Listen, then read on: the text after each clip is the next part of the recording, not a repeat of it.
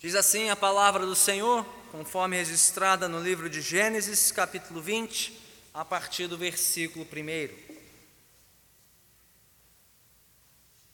Abraão partiu dali para a região do Negueb e foi viver entre Cádiz e Sur. Depois morou algum tempo em Gerar. Ele dizia que Sara, sua mulher, era sua irmã.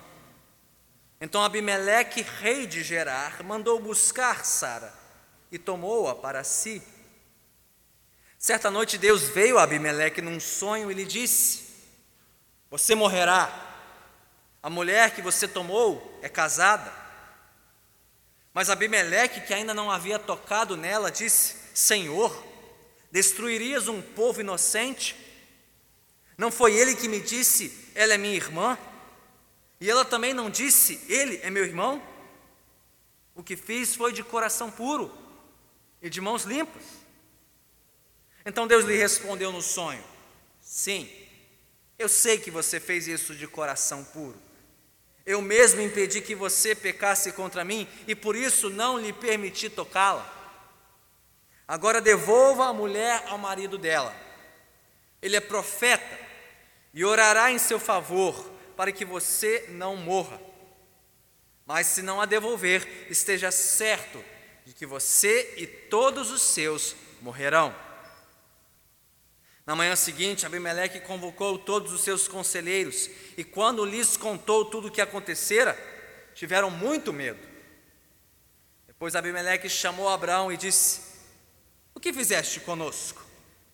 Em que foi que pequei contra ti para que trouxesses tamanha culpa sobre mim e sobre o meu reino? O que me fizeste não se faz a ninguém. E perguntou Abimeleque a Abraão: O que te levou a fazer isso? Abraão respondeu: Eu disse a mim mesmo: Certamente ninguém teme a Deus neste lugar. Irão matar-me por causa da minha mulher. Além disso, na verdade, ela é minha irmã por parte de pai, mas não por parte de mãe, e veio a ser minha mulher. E quando Deus me fez sair errante da casa de meu pai, eu disse a ela: Assim você me provará sua lealdade. Em qualquer lugar aonde formos, diga que sou seu irmão.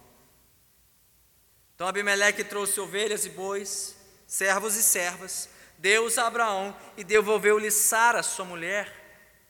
E disse a Abimeleque: minha terra está diante de ti, podes ficar onde quiseres. A Sara lhe disse: Estou dando a seu irmão mil peças de prata para reparar a ofensa feita a você diante de todos os seus. Assim todos saberão que você é inocente. A seguir, Abraão orou a Deus, e Deus curou Abimeleque, sua mulher e suas servas, de forma que puderam novamente ter filhos porque o Senhor havia tornado estéreis todas as mulheres da casa de Abimeleque por causa de Sara, mulher de Abraão. Louvado seja Deus pela sua santa palavra. Oremos mais uma vez. Soberano Deus, mais uma vez te suplicamos tu venhas nos sondar. Sonda-nos, ó Deus. Conhece o nosso coração. Prova os nossos pensamentos. Veja sim se há em nós algum caminho mau, qualquer que seja, por menor ou maior que seja, e reconduze-nos ao teu caminho eterno. Pela tua palavra, Senhor, vem nos confrontar, vem nos corrigir e disciplinar em amor, como um bom pai faz aos seus filhos. Pelo teu Espírito, vem nos restaurar a integridade em Cristo Jesus, o nosso Senhor, em cujo nome nós oramos. Amém. Podemos sentar. Em todos aqui devem conhecer a expressão: é difícil mudar velhos hábitos. Seja criança que aprende a rejeitar certos alimentos bem cedo na vida, e mesmo adulta, já crescida, não consegue alterar a sua dieta. Seja o recruta que depois de passar pela vida militar no quartel não consegue acordar a não ser que seja de madrugada, com o raiar do sol. Ou a mãe que tendo cercado seus filhos de cuidados a vida toda, por toda a infância e adolescência, continua suprindo seus filhos de tudo que precisam, até mesmo adultos. Pasmem, até às vezes de comida e roupa lavada. Para citar apenas alguns hábitos. E talvez você já tenha pensado em muitos outros que eu não mencionei e que marcam a rotina do seu lar todo santo dia. De fato, é muito difícil mudar certos velhos hábitos na nossa vida. Ao abrirmos a palavra de Deus, porém, nós descobrimos que os comportamentos e os movimentos da alma humana também são bastante difíceis e quase impossíveis de mudar, até mesmo na vida de grandes servos de Deus. Hoje, ao meditarmos em mais um episódio da vida do patriarca Abraão, aqui em Gênesis 20, nós veremos exatamente isso. Veremos de novo Abraão recaindo nos seus velhos pecados, os velhos hábitos da sua alma pecaminosa. Mas também veremos Deus renovando suas eternas misericórdias sobre a vida de Abraão. Então, crianças já podem dividir a sua folha em duas partes.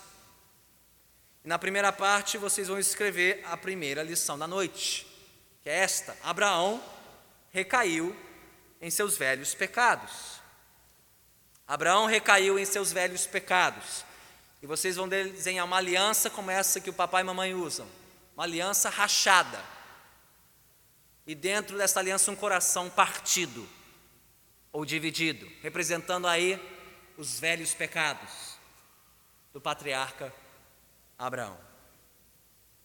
E se você vem acompanhando conosco a trajetória do patriarca no livro de Gênesis, você deve se lembrar que desde que Abraão deixou a sua parentela em Ur dos Caldeus, rumo à terra de Canaã, lá em Gênesis capítulo 12, o patriarca havia acumulado mais sucessos do que insucessos na sua jornada.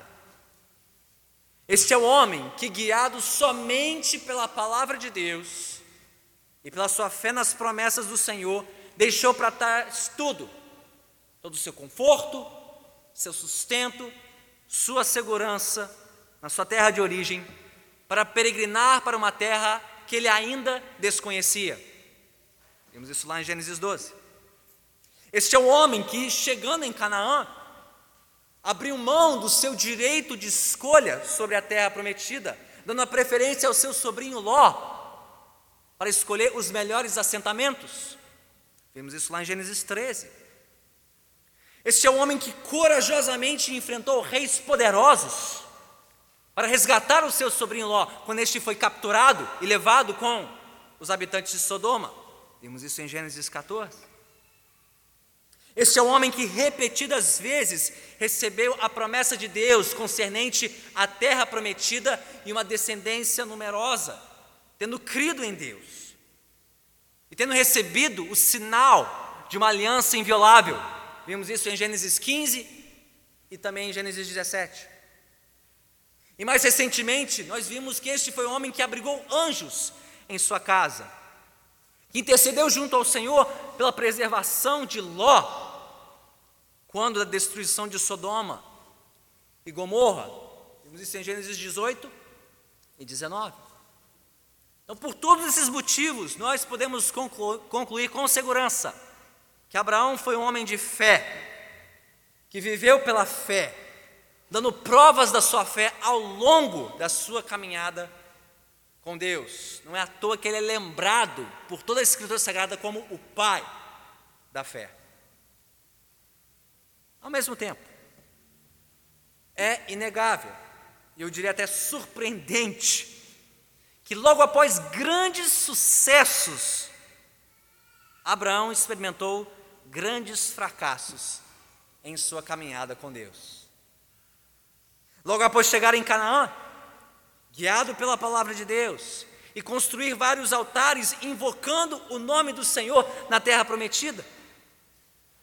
No primeiro sinal de dificuldade, quando uma fome sobreveio Canaã, Abraão partiu para o Egito e ali mentiu sobre a identidade real da sua esposa Sara diante de Faraó, a fim de preservar a si mesmo. Vemos isso lá no final do capítulo 12 de Gênesis. Logo após receber a oferta da aliança com Deus, acompanhada da promessa renovada de uma descendência numerosa, vimos que Abraão tomou um atalho proposto pela sua esposa Sara para gerar um filho da sua serva egípcia, Agar. Está lá em Gênesis capítulo 16. E depois da aliança com Deus ser renovada, mediante o sinal da circuncisão, além de Deus lhe prometer logo em seguida que no ano seguinte Sara finalmente geraria um filho, o tão esperado filho da promessa. Quando finalmente chegamos em Gênesis capítulo 20, Abraão quase coloca tudo a perder em mais um episódio envolvendo a real identidade da sua esposa Sara. Como exatamente isso aconteceu? E por que aconteceu de novo? Bem, olhe comigo para Gênesis 20, a partir do versículo 1. De acordo com o nosso texto, isso aconteceu justamente quando Abraão partiu de onde ele estava acampado, lá nos carvalhos de Manre, rumo à região do Negueb, que fica mais ao sul de Canaã para seguir viagem e viver entre o oásis de Cádiz e Sur, a região fronteiriça entre Canaã e o Egito. De hoje ele então seguiu rumo ao norte para morar em Gerar, que ficava ali na terra dos filisteus. Bem, qual a importância disso? Significativamente, a última vez que ouvimos falar em Gênesis que Abraão desceu para a região do Negueb, foi justamente quando ele desceu para o Egito, passando pelo Negueb, isso lá em Gênesis 12. Apesar do texto aqui de Gênesis 20 não nos informar a razão para esta nova descida para o sul.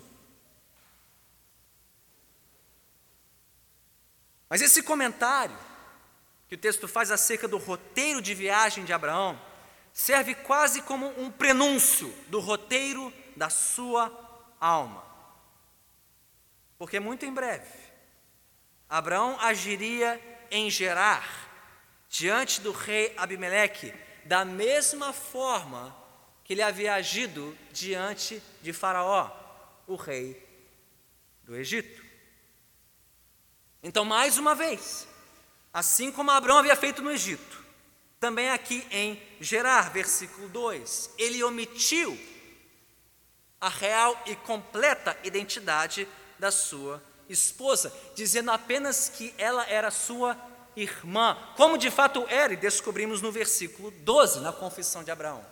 Era sim irmã por parte de pai, mas essa não era toda a verdade acerca de Sara. Abraão só contou a parte interessante para Abimeleque mas não a parte comprometedora, que além de irmã por parte de pai, ela era sua esposa. Mas aí vem a pergunta: o que Abraão tinha a ganhar com essa meia-verdade? Na verdade era uma mentira. O que ele tinha a ganhar com o interesse do rei Abimeleque pela sua esposa, com quase 90 anos, a nona genária Sara? O que ele tinha a ganhar com isso? Bem diferente de no Egito, não sei se você se lembra que foi a beleza de Sara que chamou a atenção de Faraó quando este a tomou para si. É possível que o que atraiu a atenção do rei Abimeleque aqui tenha sido a aliança que ele contrairia com o próspero e poderoso Abraão por meio do casamento com a sua irmã.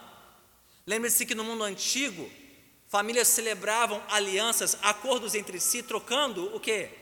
Mulheres, filhas ou irmãs, um sinal de aliança, de acordo. Nós descobriremos no capítulo 21, capítulo seguinte, versículos 22, 23 e 32, que Abimeleque tinha um grande interesse em tornar-se aliado de Abraão. Afinal, o homem era rico, era próspero, era poderoso. Haveria grande interesse da parte de Abimeleque fazer esta aliança com Abraão ao casar com a sua irmã, Sara. Mas esta aliança não beneficiaria somente Abimeleque, o rei de Gerar, beneficiaria também o próprio Abraão. Porque apesar de acumular servos, servas, gado, posses, muitos bens, ele ainda não tinha tomado posse de nenhum canto daquela terra. E para um homem que desejava, já com o avanço do tempo, se estabelecer, garantir um terreno, um espaço próprio, seria muito interessante firmar aliança com este rei, Abimeleque, para que ele, Abraão, também pudesse viver melhor protegido, melhor assentado, num lugar próprio, em Gerar. Então notemos mais uma vez o patriarca Abraão recaindo em seu antigo pecado, mesmo que ele cometeu lá no Egito, deixando de viver pela fé nas promessas de Deus e passando a confiar nos seus próprios planos, nos seus próprios projetos, nas suas próprias ideias de como ele se estabeleceria naquela terra, não por graça de Deus, mas por maquinação própria. Vemos o velho pecador Abraão entrando em cena aqui incrédulo quanto às promessas de Deus, autoconfiante, autossuficiente, tentando fazer por onde? Para garantir o seu espaço de terra naquele lugar. O que também fica claro em suas únicas palavras registradas neste capítulo, quando ele é confrontado pelo rei Abimeleque com a resposta dele. Veja os versículos 11 a 13. O que, que Abraão respondeu?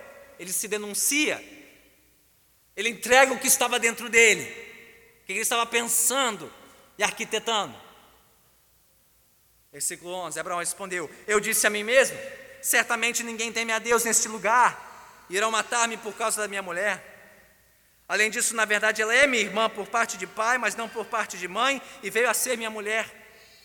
E quando Deus me fez sair errante da casa de meu pai, eu disse a ela: Assim você me provará sua lealdade, em qualquer lugar onde formos, diga que sou seu irmão.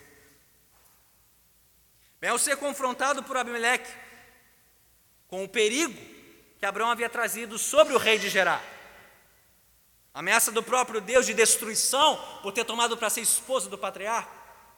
Note primeiro aqui no versículo 11, como o patriarca tentou transferir a responsabilidade do seu erro para quem? Para o próprio Abimeleque e sua pretensa falta de temor a Deus. Notaram isso? Versículo 11: Certamente ninguém teme a Deus.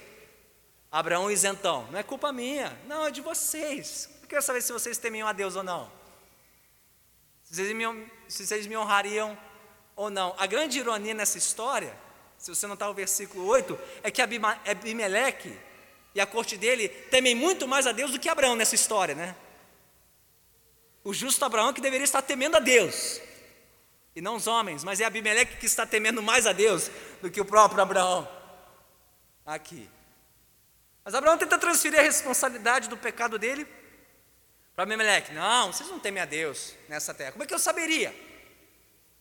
Vocês me honrariam se eu contasse que ela era minha mulher. Note segundo no versículo 12, como Abraão tenta se justificar minimizando o seu pecado e defendendo que ele não havia faltado inteiramente com a verdade. Bem, na verdade ela é minha irmã. Eu não menti, eu não deixei de contar a verdade. Ela de fato é minha irmã por parte de pai. Então não faltei totalmente com a verdade, talvez com parte da verdade.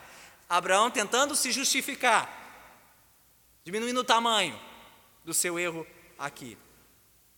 E no versículo 13, então, é quando Abraão chega ao fundo do poço. Ele já minimizou seu pecado, já tentou transferir a culpa para Abimeleque, mas no final notaram como parece que ele transfere a culpa para o próprio Deus, nessa história, versículo 13. Deixando entender que foi porque Deus o fez sair da terra dele,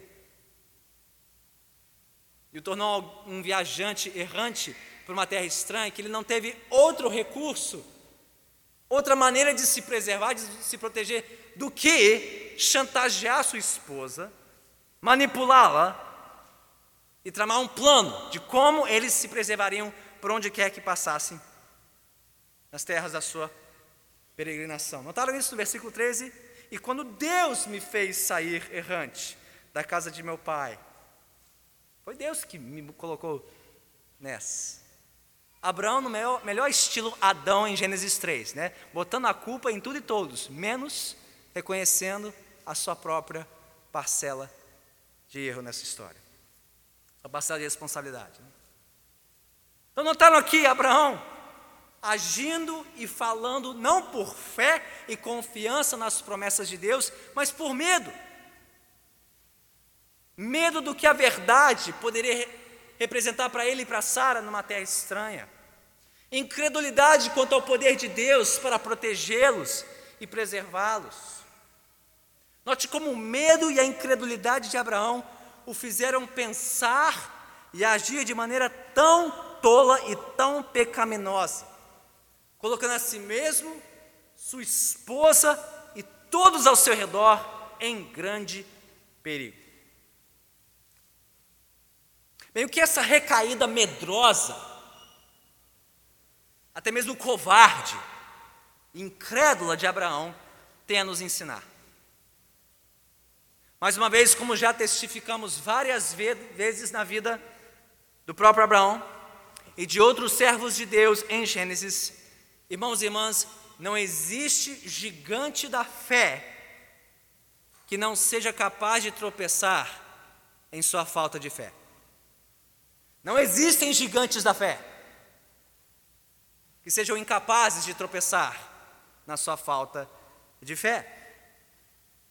Aliás, como já observamos, curiosamente, parece que logo após grandes triunfos de fé, e antes de novos sucessos também, Deus, como que soberanamente permite que os seus servos tropecem, caiam nos seus medos, na sua incredulidade, a fim de os lembrar quem eles realmente são.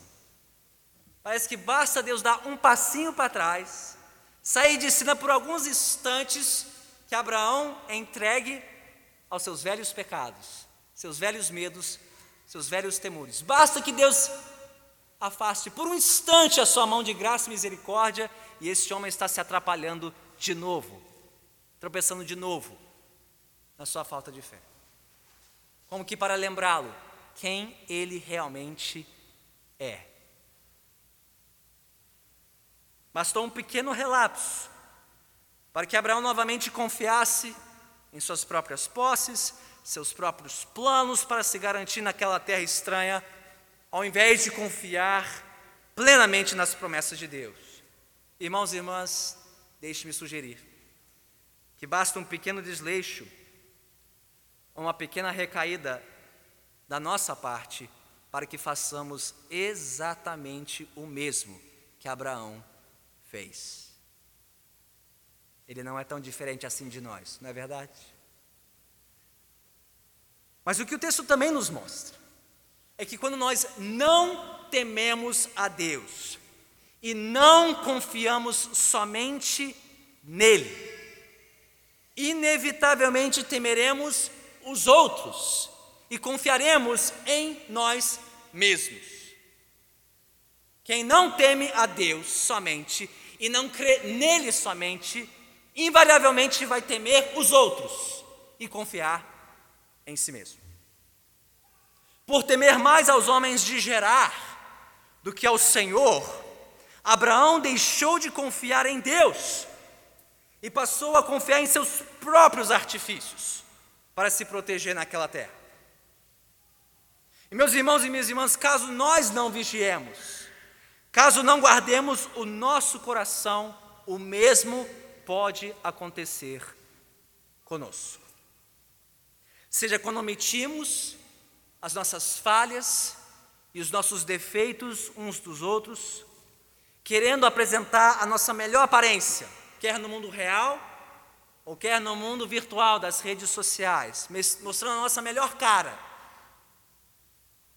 a fim de não perder o apreço dos nossos familiares, amigos e parentes, que tememos não nos amarão tanto se souberem toda a verdade sobre nós.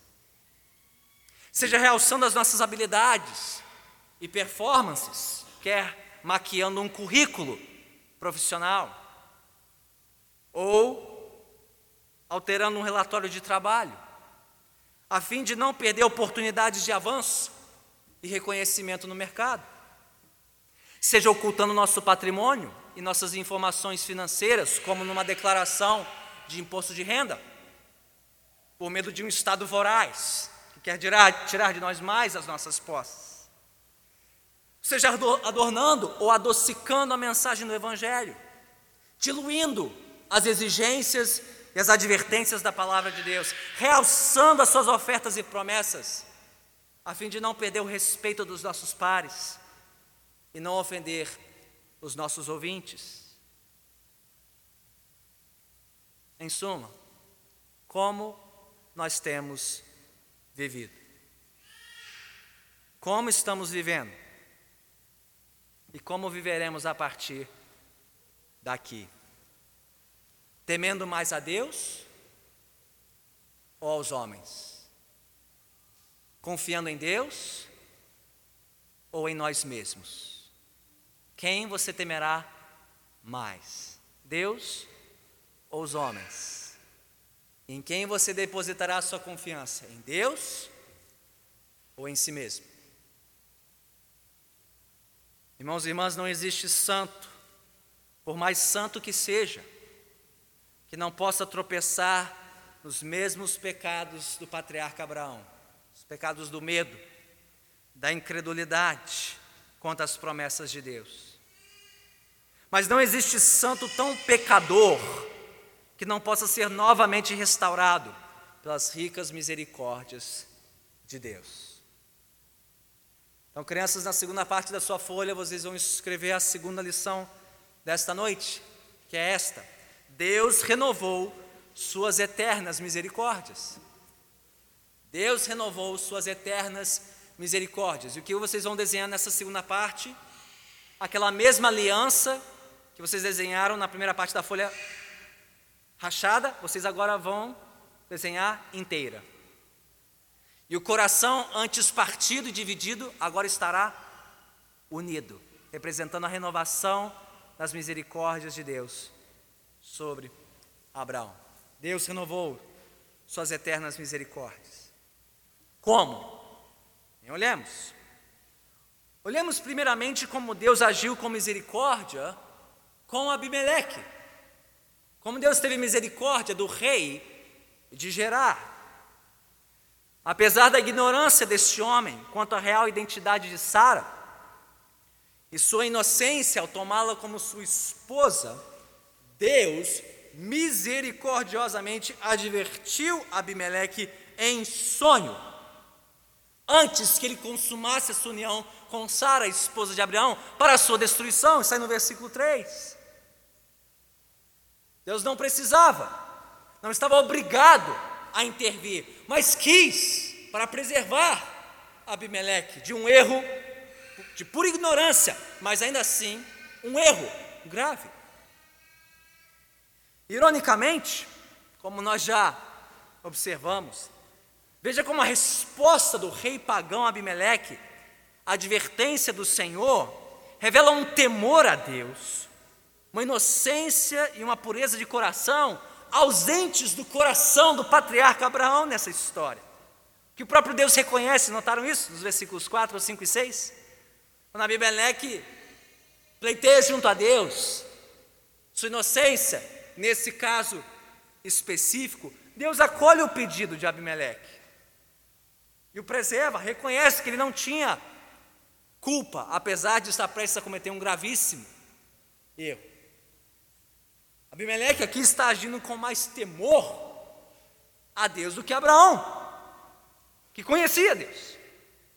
O que é mais irônico ainda nessa história é que Abraão, pela sua incredulidade, passa essa história, boa parte dessa história, mais como um instrumento de castigo do que de bênção para Abimeleque.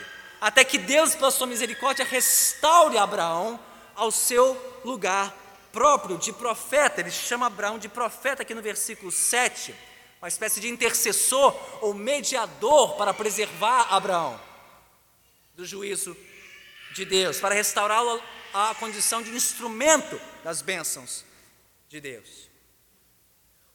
A grande ironia aqui é que não era Abimeleque que deveria estar clamando a Deus por misericórdia por conta dos pecados de Abraão. Era Abraão que deveria estar clamando a Deus por misericórdia pelos pecados de Abimeleque. Uma grande confusão nessa história. É Abraão que tinha que estar orando a Deus em favor de Abimeleque, não o contrário. O que nos mostra mais um retrato terrível do pecado. Terrível. Um retrato curioso e terrível da reviravolta do pecado na vida dos servos de Deus, a ponto do mundo às vezes parecer mais justo do que o próprio povo de Deus, para a consternação do mundo e o constrangimento do povo de Deus. Já teve essas conversas? Com gente que nem crente é e se escandaliza com o comportamento dos crentes, esperando o melhor deles. É isso que o pecado faz, confunde tudo. A ponto dos que não conhecem a Deus parecerem mais justos do que os conhecem a Deus para a consternação dos descrentes e o constrangimento dos crentes. Aconteceu aqui, é em Gênesis 20. Mas mesmo na falha grosseira de Abraão, Deus ainda demonstrou misericórdia para com Abimeleque e o seu reino, mas especialmente com Abraão, especialmente com este homem. Observemos, portanto, como foi grande a misericórdia de Deus, especialmente com o patriarca Abraão nesse episódio tão lamentável da sua vida. Aquele patriarca que pôs tudo a perder em sua casa, em sua família, entregando sua esposa Sara a Abimeleque por conta do seu medo, da sua incredulidade, teve a sua casa poupada, sua família preservada pela absoluta misericórdia de Deus. Aquele que tinha confiado tanto em seus planos para proteger sua casa e seus bens, bem como seu lugar naquela terra, recebeu de Abimeleque muito mais do que ele poderia pedir ou sequer merecer. Notaram isso? A resposta constrangedora de Abimeleque aqui no versículo 14. Então Abimeleque trouxe ovelhas e bois. Depois de ouvir uma desculpa tão esfarrapada como de Abraão, nos versículos 11, 12 e 13, você esperava o quê? Um sabão, né? Abimeleque já tinha passado um sabão aqui, né? Um sermão em Abraão no versículo 10, dizendo: O que, que, que te levou a fazer isso, o sujeito? E apesar de dar uma desculpa tão desfarrapada, tão fraca e frouxa, Abimeleque ainda premia Abraão com ovelhas, bois, servos, servas, devolvendo Sara, sua mulher, e dizendo: Meu filho, você precisa de um lugar nessa terra, eu te dou. Minha terra está diante de ti, podes ficar onde quiseres. Como se Deus estivesse sussurrando no ouvido de Abraão por meio de Abimeleque: Meu filho, para de inventar a maneira de garantir o que eu prometi para você. Só confia em mim. Deixa eu fazer. Para de tentar fazer por mim, Abraão. Eu sei que eu estou fazendo, Abraão. Pare de confiar em si mesmo, Abraão, e confie em mim, em mim somente para garantir o seu lugar nessa terra, Abraão. Aquele que tinha entregado sua esposa, a fim de se preservar sua honra, seu status na terra, teve a sua esposa devolvida, a honra dele preservada, como se Deus estivesse dizendo para Abraão: Ô Abraão, pare de tentar garantir por si mesmo o que somente eu posso garantir para você nessa terra. Aquele que tinha abdicado do seu posto de intercessor, de instrumento de bênçãos para os povos ao seu redor, foi preservado, foi restaurado por Deus para interceder por Abimeleque. Como se Deus estivesse dizendo: Abraão, pare de ser quem você não é, e seja apenas quem eu lhe mandei ser, pela minha graça soberana. Abraão, você não tem que ser um esperto, inteligente, um safo para se garantir. Você só tem que ser santo. Você tem que confiar em mim. Fazer o que eu mandar. E pronto, eu vou cuidar do resto, Abraão. E por fim, aquele que por pouco, por muito pouco, não perdeu de vez sua esposa Sara, e com ela a promessa de uma descendência abençoada. Recebeu sua esposa estéril, infértil de volta, e de quebra foi usado por Deus para curar as mulheres estéreis da casa de Abimeleque. Como se Deus estivesse dizendo: Abraão, sou eu quem lhe protejo, sou eu que garanto o cumprimento dos meus planos e das minhas promessas pela minha graça e não pelos seus esforços. Abraão, pare de tentar me ajudar, deixe que eu faça a obra. Sossega, Abraão, confie em mim, anda na minha presença e seja íntegro, Abraão. Em tudo isso, irmãos e irmãs, observemos quão grandes, quão grandes são os perigos aos quais nós nos expomos neste mundo quando não confiamos nas promessas de Deus, quando não vivemos pela palavra de Deus. Os mesmos perigos que rondaram os personagens dessa história. O perigo decorrente da nossa ignorância mesmo que inocente, como foi com o rei Abimeleque nessa história. O perigo decorrente da nossa incredulidade, da nossa falta de fé e da nossa insensatez, como foi com o patriarca Abraão. Que perigos são esses, pastor? Bem, o perigo de colocarmos tudo o que temos de mais precioso a perder por conta dos nossos medos, dos nossos temores carnais e pecaminosos. o perigo de nos esquecermos do nosso papel neste mundo, como servos de Deus e proclamadores do seu plano para este mundo, para a confusão e consternação do próprio mundo. Como trazemos confusão para nós e para os de fora, quando não vivemos pela fé nas promessas de Deus. O perigo de perdermos de vista o plano e as promessas de Deus para nós, por conta dos nossos próprios planos e projetos para nos preservarmos e nos garantirmos nessa terra. Quantos perigos nós corremos? Seja por ignorância, incredulidade, insensatez. Não por falta alguma de Deus, mas apenas por falta nossa. Mas por maiores que sejam os perigos, decorrentes dos nossos velhos pecados. Maiores são a graça e a misericórdia eternas de Deus sobre as nossas vidas. Glórias a Deus por isso. Que nem mesmo os velhos pecados, os antigos vícios de alma de Abraão foram capazes de anular a graça e a misericórdia de Deus. Glórias ao Senhor por isso.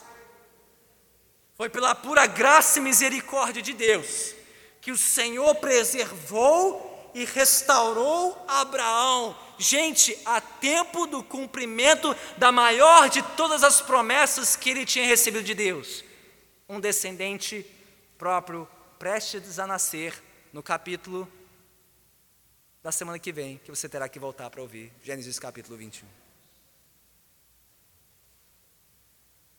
Mas o que vemos em Gênesis 20? Como diz a expressão, é difícil. Como é difícil mudar velhos hábitos. Quanto mais difícil é mudar velhos vícios da nossa alma, como demonstra mais esse episódio da história de Abraão. Mas, meus irmãos e minhas irmãs, se houve graça e misericórdia da parte de Deus para com Abraão, este homem, com tantas falhas, com tantas lacunas e vícios da sua alma, certamente a graça e misericórdia suficiente e abundante para mim, para você, para todo e qualquer pecador. Afinal de contas, nossa esperança está naquele profeta maior e melhor que Abraão, aquele que intercede por nós, a destra de Deus, pelas nossas fraquezas e todas as nossas falhas e faltas de fé. Nossa esperança está naquele Rei maior e melhor que Abimeleque, um rei inteiramente inocente, de coração inteiramente puro e de mãos inteiramente limpas, que diferente de Abimeleque, não foi poupado do castigo da morte por conta da nossa insensatez. Abimeleque foi poupado por causa do pecado de Abraão, mas Jesus, nosso rei profeta, não foi poupado da morte por causa do nosso pecado, da nossa incredulidade insensatez. Nossa esperança está no Senhor Jesus, crucificado e ressurreto, para perdoar os nossos velhos hábitos de alma e quebrar o poder dos nossos velhos pecados sobre as nossas vidas pela Sua graça soberana sem fim. Não importa quão velho, quão enrustido, quão enraizado for o pecado e o vício da sua alma, a graça de Jesus é maior para perdoar, para libertar, para transformar, para restaurar a sua vida, para a glória dele. A mesma misericórdia que preservou o magnífico e miserável Abraão, é a mesma misericórdia que tem preservado e transformado pecadores miseráveis por toda a história. Chegando até nós, até mim, até você, e passando por outros miseráveis pecadores, como um certo John Newton, um ex-mercador de escravos, alguém que ganhava a vida comprando e vendendo pessoas como escravos, até o dia em que Deus interviu e agiu na vida deste homem, transformando um velho mercador de escravos em pregador do Evangelho e compositor do hino mais cantado na história da igreja evangélica, Preciosa Graça, Amazing Grace, que diz: Preciosa graça de Jesus que um dia me salvou, perdido andei sem ver a luz, mas Cristo me encontrou. A graça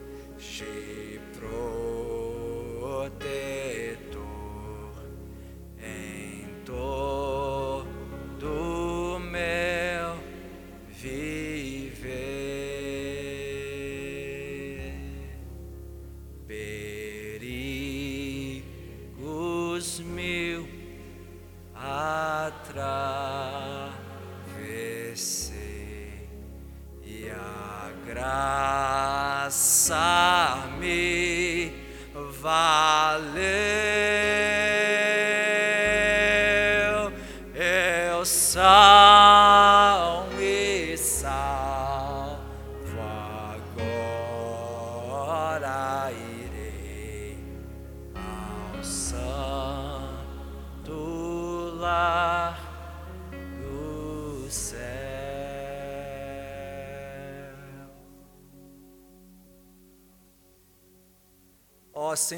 Quantos perigos corremos.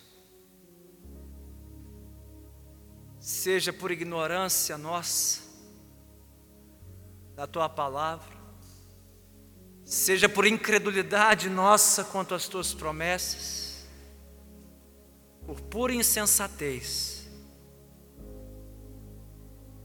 Quantas vezes ainda nos vemos enredados e atrapalhados pelos antigos vícios e pecados da nossa alma. Mas hoje o Senhor mais uma vez interviu. Hoje mais uma vez o Senhor veio ao encontro de nós pecadores com a tua palavra, para nos confrontar com os nossos pecados, mas muito mais que isso, para nos atrair ao teu santo filho Jesus Cristo, que tomou sobre si do Calvário todos os nossos pecados cujo sangue é poderoso para nos perdoar todo e qualquer pecado e nos libertar de tudo aquilo que ainda nos amarra a este mundo.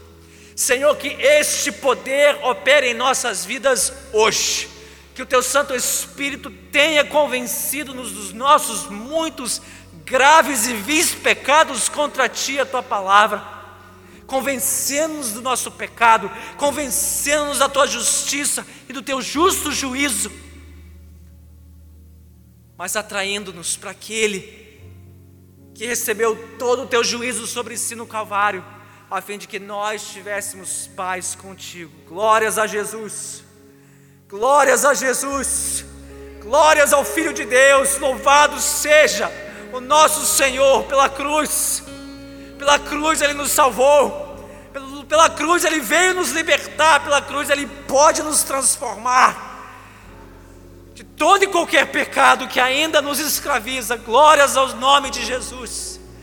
Ó oh, Senhor, opere este poder na vida dos teus, dissipando os nossos medos e temores carnais e ensinando-nos a viver tão somente pela fé nas tuas santas e gloriosas promessas.